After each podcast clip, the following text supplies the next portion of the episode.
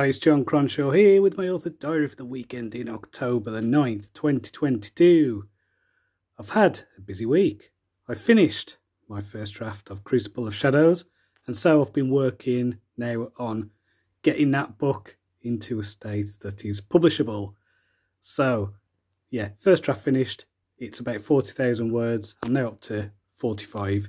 But what I'm doing is I'm basically doing what I've done with the cycling method so now that I've got the first draft done, I'm going over it, I'm going over it again, uh, doing an audio edit, that kind of thing. So I am basically doubling the word count of all my chapters, making them better, adding descriptions, adding narration, um, internal thoughts, that kind of thing. You know, the stuff that you usually get in stories, but I don't include in my first draft.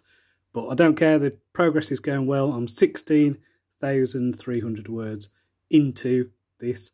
So progress is going well. Yeah, pleased with that.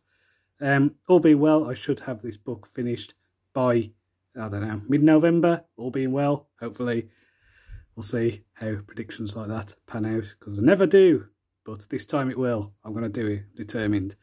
Um, yeah, in terms of reading, I'm still stuck on, um, what's it called, Warbreaker by Brandon Sanderson. I've got a few hours left of the audiobook. So, yeah, I mean, I'm enjoying the story. It's just my brain is still a bit foggy from the old Rona, so uh, yeah, yeah, yeah. It's, uh, it's a decent story. Check it out if you like um, kind of epic fantasy stuff.